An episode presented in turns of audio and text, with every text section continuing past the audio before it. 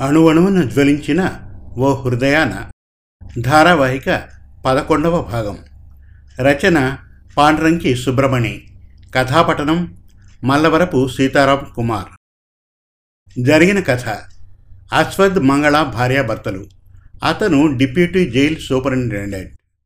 Human rights day సందర్భంగా జైల్లో జరిగే ఫంక్షన్కి భార్యను తనతో రమ్మంటాడు అశ్వద్ అక్కడ మంగళ అనుకోకుండా తన పాత స్నేహితుడు పవన్ని చూసి ఆశ్చర్యపోతుంది. మైనర్ బాలికపై అత్యాచారం కేసులో తను అరెస్ట్ అయినట్లు చెబుతాడు పవన్. భర్త దగ్గర పవన్ ప్రస్తావన తేవడానికి ప్రయత్నిస్తుంది మంగళ. ముఖాన్ని చూసి ఖైదీల మనస్తత్వాన్ని అంచనా వేయలేమని భార్యతో అంటాడు అశ్వద్. మూడు రోజులాగి మళ్ళీ పవన్ ప్రస్తావన తెస్తుంది మంగళ. తల్లిని చూడాలంటూ పుట్టింటికి బయలుదేరుతుంది. తాను లాయర్గా ప్రాక్టీస్ చేయాలనుకుంటున్నట్లు అందుకోసం కొద్ది రోజులు తన గురువు గారి వద్ద జూనియర్గా చేరబోతున్నట్లు చెబుతుంది.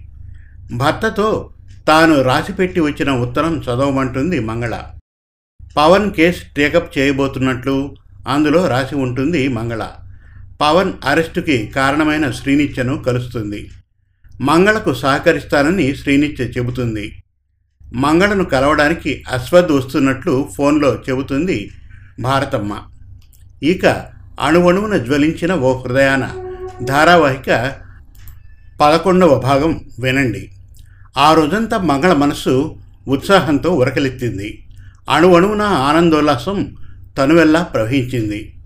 తన సీనియర్ అప్పగించిన కోర్టు ఫైల్స్ త్వరగా అప్డేట్ చేసి మునుపు వివిధ కోర్టుల్లో వెలువడిన ప్రెసిడెంట్ కేసుల్ని ట్యాగ్లతో లింక్ చేసి పెందలకడే ఇల్లు చేరింది. కళ్ళ నిండా ఒత్తులు పెట్టుకొని. చాలా రోజుల తర్వాత ఆమె తన ప్రాణ సఖుడిని చూడబోతోంది. కళ్ళల్లో కళ్ళు పెట్టి కబుర్లాడబోతోంది. ఇటాలియన్ వర్క్తో అల్లిన లేత పచ్చరంగు చీర కట్టుకుంది. ఎంబ్రాయిడరీ లేస్తో మెరిసే బ్లౌజ్ వేసుకుంది. నిలువుటద్దం ముందు నిల్చుని తనను తాను మరోమారు చూసుకుంది. బ్రహ్మదేవుడు వరం ప్రసాదించినట్లు తన మగాడి మతిని పోగొట్టే నిండు సౌందర్యమే తనది. మరి ఈ నిండు రూపాన్ని అందిపుచ్చుకోగల నిండు మనసు గలవాడు తన మనసిరిగినవాడు తనవాడు దరి చేరాలి కదా. అప్పుడే కదా తన యవ్వన శోభ మందార మొగ్గలా విప్పారి వికసిస్తుంది.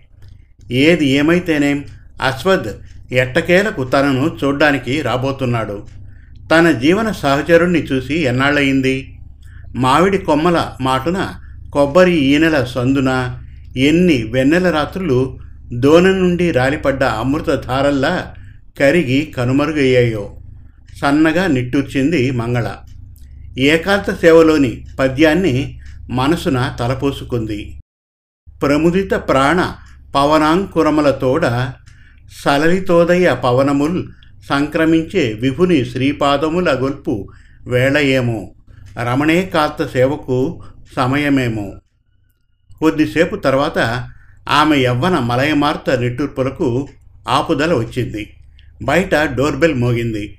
మంగళ చెంగున లేచి మరి యొక్క ఆలోచనకు ఆస్కారం లేకుండా తలుపు బార్లా తీసింది. అక్కడే తనొక మౌన రాగమై మూగగా చూస్తూ నిల్చుండిపోయింది.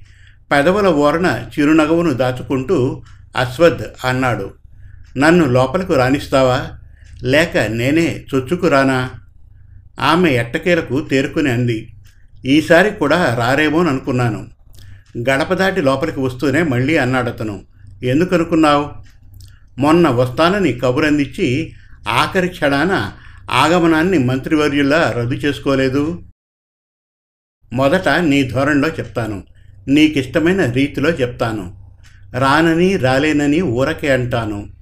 రావాలని ఆశ లేనిదే ఎందుకు వస్తాను? ఇక మ్యాటర్ ఆఫ్ ఇంపార్టెన్స్కి వస్తాను. నిర్వహణ కార్యాలు పెక్కు రాచరికాలు అనివార్య కారణాలు. నాలుగు చేతులున్నట్టు పరిచేయాల్సి వచ్చింది. విజిలెన్స్ ఇన్స్పెక్షన్ రిపోర్ట్లు సెంట్రల్ బ్యూరోల కోసం నివేదికలు తయారు చేయాల్సి వచ్చింది. మొత్తానికి కత్తి మీద సాము చేశానన్నమాట. అయినా నిరీక్షణలో మాధుర్యం ఉంటుందని నువ్వేగా అనేదానివి? పింగళి వారి సినిమా పాటను పాడి వినిపించి విరహం కూడా ఓ రకమైన సుఖమే కదా అంటూ. అంతలో హాల్లో ఇద్దరు గొంతులు వినిపించి వచ్చేశారా అల్లుడు గారు? అంటూ ఊర్మిళాదేవి పలకరించింది. అత్తగారి గొంతున ద్యోతకమవుతూ ఉన్న ఆప్యాయతను అతడు గుర్తించకపోలేదు. ఎందుకో ఎట్టదుట తల్లిని చూస్తున్న అనుభూతి కలిగింది. ఈ ప్రపంచంలో తనను ఆదరించి అక్కున చేర్చుకునేవాళ్ళు ఎంతమంది ఉన్నారు? అన్న పూరింపుతో నిండిన మనసుతో వెళ్ళి అత్తగారికి నమస్కరించాడు అశ్వద్ ఆ తర్వాత తిన్నగా లోపలికి వెళ్ళి మామగారికి మర్యాదలు అర్పించి కాసేపు ఆయనతో కబుర్లాడి హాల్లోకి వచ్చి చూసేసరికి అక్కడ మంగళ లేదు. అత్తయ్య ఏమో తన కోసం ఏదో చేసి పట్లవడానికి వెళ్ళినట్లుంది. వాళ్ళ పనావిడ జాడ కూడా ఎక్కడా కనిపించలేదు. చాలా నాళ్ళకు కలుసుకుంటూ ఉన్న భార్యాభర్తల మధ్య పానకంలో పుడకలా తనెందుకు ఉండాలని నాజుగ్గా తప్పుకుందేమో. ఆడదానికి మరో పేరు అనుమానం కాదు. అసలైన పేరు అలుక. ఖరాఖండిగా చెప్పాలంటే అలుక తను వహించాలి. చెంతన సరైన సమయాన భార్య తోడుగా లేదన్న విరహ వేదనతో. మరి నేడేమో మంగళ అవన్నీ చూపిస్తుంది. అందాలున్న ఆడదానికి బెట్టెక్కువే. నిశ్శబ్దంగా అడుగులు వేసుకుంటూ మంగళ గదిలోకి వెళ్ళాడు. నిడుపాటి మల్లె చెండును కొప్పులోకి కుదురుగా తురుముకునేందుకు తంటాలు పడుతుంది. అది వసంత వేళ ఇదేమో మల్లియల వేళ. అతడు నవ్వుకుంటూ వెళ్ళి మల్లె చెండుని మంగళ జుత్తులోకి తురిమి భార్య అందాన్ని కళ్ళ నిండా నింపుకొని అన్నాడతను. అబ్బా కళ్ళు మూసుకోవాలనిపించడం లేదు. ఎందుకో మరి? అందామె భర్త మాటలోని మార్ధవానికి లోలోన మురిసిపోతూ కరిగిపోతూ. ఎందుకో చెప్పేదా? అడిగాడతను. ఊ అందామె. అప్పుడతను ఆమెకు మరింత దగ్గరగా వచ్చాడు. ఆమె శరీరం నుండి తెరలు తెరలుగా వెరిజమ్మే సుగంధ సౌరభాలను ఆస్వాదిస్తూ ఆమెను తాకకుండానే అన్నాడు. ఒక్క క్షణం కానీ ఆదమరపున కళ్ళు మూసుకుంటే ఇంతటి అందము అర నిమిషంలో కనుమరుగైపోతుందేమోనని అన్నాడు అతను ఊ అలాగే స్వీకరిస్తాను. తమ పరిమళభరితమైన పొగడ్తని. మరి అంతటికి రసిక మహారాజులైతే కట్టుకున్న పెళ్ళాన్ని చూడ్డానికి ఇంతటి తాత్సారమా? అశ్వద్ బదులివ్వలేదు. జ్ఞాపకాల దొంతర్లను మోసుకుంటూ భార్యను చూస్తూ ఉండిపోయాడు. దీనిని మాటరాని మౌనమనాలో లేక మాటకారి తనమనాలో కొద్దిసేపు తర్వాత ఆలోచన తరంగాల నుండి తేరుకుంటూ ముఖాన నవ్వు తెచ్చుకుంటూ అన్నాడు అశ్వద్. అలా బయటికి వెళ్ళొద్దామా? నేనే అలా ఆరుబయటికి వెళ్ళొద్దామా అని అడగాలనుకుంటున్నాను మీరే చెప్పారు. ముందు స్నానం చేసి కడుపులో ఏదైనా వేసుకుని ఆ తర్వాత కదులుదాం సరేనా?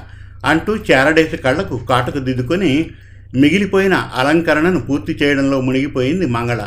ఆమెకు తెలుసు ఎట్టి పరిస్థితిలోనూ ఆహ్లాదకర వాతావరణాన్ని ఉద్విగ్నతకు లోను కానివ్వకుండా ముఖాన చిరునవ్వు ఏమాత్రమూ చెదరకుండా చూసుకోవాలని. దూరాన తన పని తను చేసుకుంటూనే ఓర చూపులతో వాళ్ళిద్దరినీ ఊర్మిళాదేవి దూరం నుంచి గమనిస్తూనే ఉంది. అల్లుడు కూతురు మధ్య నిజంగా ఏమీ లేదు కదా? అయినా ఆమె మనసు ఇంకా పీకుతూనే ఉంది. అశ్వద్ స్నానపాదరాంగులు ముగించి తను అత్తగారింటికి చేరినట్లు తల్లికి ఫోన్ కాల్ ఇచ్చి చకచకా మెట్లు దిగి పోర్టికోలోకి వచ్చాడు. అప్పటికే గ్యారేజ్ నుండి కారు తీసుకువచ్చి భర్త కోసం ఎదురు చూస్తూ ఉంది మంగళ. భర్త కోసం ఫ్రంట్ డోర్ తెరిచి ఆ తర్వాత తను వెళ్ళి డ్రైవింగ్ సీట్లో సర్దుకొని కూర్చుంది. కారు డ్రైవ్ చేస్తున్నప్పుడు కానీ స్కూటర్ తోలుతున్నప్పుడు కానీ మాట్లాడుతూ వెళ్ళడం అశ్వథ్కి నసదు. ట్రాఫిక్ రూల్స్ ఉల్లంఘన మాట అటుంచి అదొక అనారోగ్యకరమైన అలక్ష్యమైన అలవాటు అంటాడు అంచేత ఆ ఎడబాటు సమయంలో కార్ డ్రైవ్ చేస్తూ ఉన్న మంగళకు విచిత్రమైన తలంపులు చుట్టుముట్టాయి. అదెప్పుడో తను విన్న రజనీష్ మాటలు మనసున మెదిలాయి. తరచి చూస్తే అప్పుడప్పుడు మన జీవన ప్రయాణమే గమ్యం తెలియని ఒక కృత్రిమమైన ఉనికిలా అనిపిస్తూ ఉంటుంది. ఏదో ఒక రంగుతో మేలి ముసుగు వేసుకుంటాం. అది ఎవరికీ కనిపించకుండా ఉండేందుకు జాగ్రత్త పడుతూ ఉంటాం.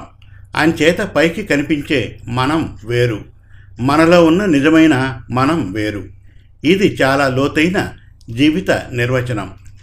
ఆమె ఊరి ఆవల ప్రవహిస్తూ ఉన్న నది పక్కన కారాపింది. ఇద్దరూ దిగారు. అశ్వద్ మంగళ చేతిని అందుకున్నాడు. అక్కడి నుంచి కదులుతూనే అన్నాడు.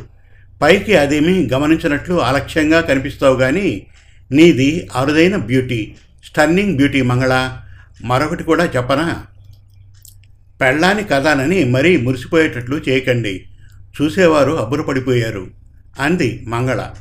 కాదు వాస్తవం చెప్పడానికి ఎప్పుడైతేనేమి ఎక్కడైతేనేమి అన్నాడు అతను అలాగే చెప్పండి ప్రాణనాథ అంది మంగళ. చాలా కొద్ది మందికి మాత్రమే ఉండే బ్యూటీ నీది క్లాసికల్ బ్యూటీ. ఆమె ఏమీ అనలేదు. కొన్ని క్షణాల వరకు స్పందించకుండా అలాగే ఉండిపోయి ఉన్నపాటున ప్రాణం వచ్చిన ప్రతిమలా కదిలి భర్తను ఆపి చుట్టుపక్కల ఓసారి కలయ చూసి ఉన్నపాటున గుండెలపైకి లాక్కొని ముద్దాడింది. ఊ ఇక చెప్పండి. మనసుని తేలికపరుచుకొని చెప్పండి అంది. ఏం చెప్పమంటావు? అన్నాడతను.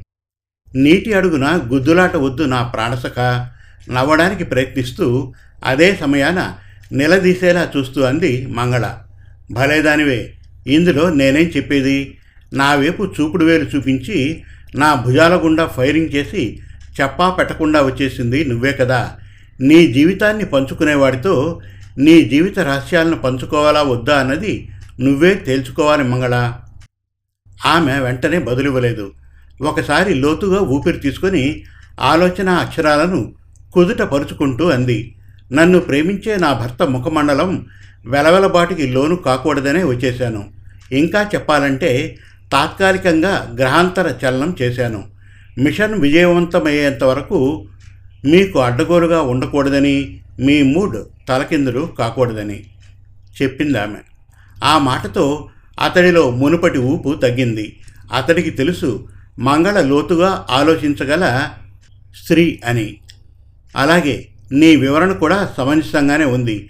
గజిబిజి ఆలోచనల్ని మెదడున దించుకొని జ్ఞాపకాల జంజాటాన్ని గుండెల్లో అంతెత్తున ఉంచుకొని జీవన మాధుర్యాన్ని అందిపుచ్చుకోవడం అన్నది అసాధ్యమేనేమో. నీ ఆలోచన ప్రకారమే కానిద్దాం. చెప్పు. నిజం చెప్పాలంటే నేను చెప్పడానికి ఏముంది మీరే అడగాలి. అడగాలా వద్దా అన్న సందిగ్ధావస్థకు తావివ్వకుండా అడిగి తెలుసుకొని అనుమానపు వీచికల్ని దూరం చేసుకోవాలి.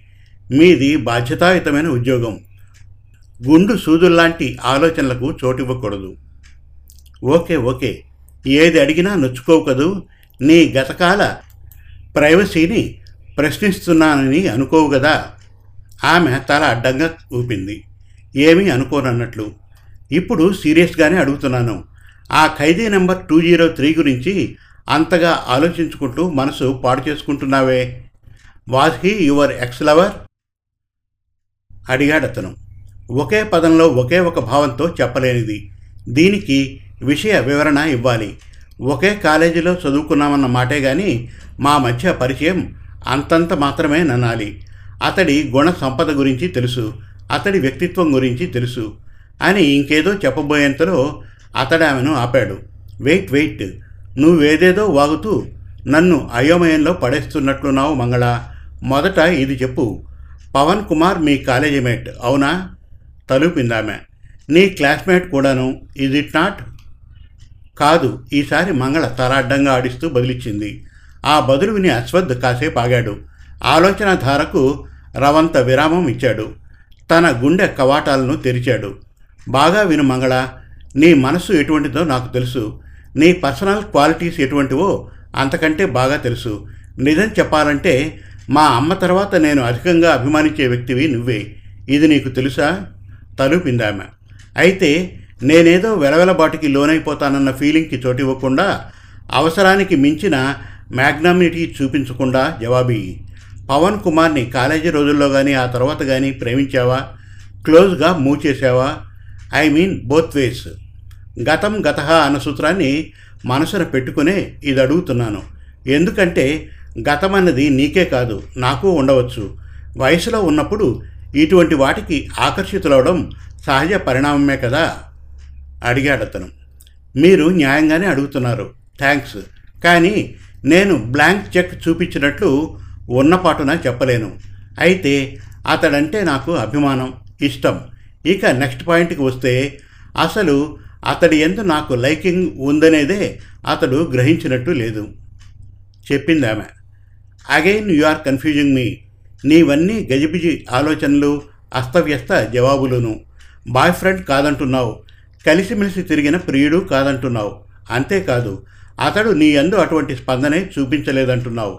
మరి అతడి గురించి అందున నాతో వివాహమైన తర్వాత అంతటి అక్కర ఎందుకు చూపిస్తున్నావు? అక్కరా కాదు ఆరాటము కాదు ఆరాధన.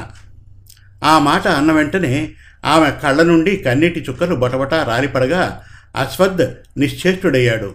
మంగళ కళ్ళ నుండి కన్నీరు వలకడం అతనెప్పుడూ చూడలేదు. అసలు స్త్రీలు కన్నీరు ఖర్చడం అతడు భరించలేడు కూడాను.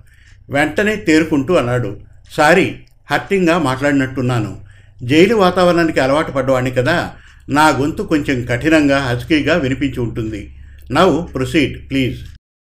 కొన్ని క్షణాల నిశ్శబ్దం తర్వాత ఆమె కనురెప్పల్ని తుడుచుకొని అడిగింది.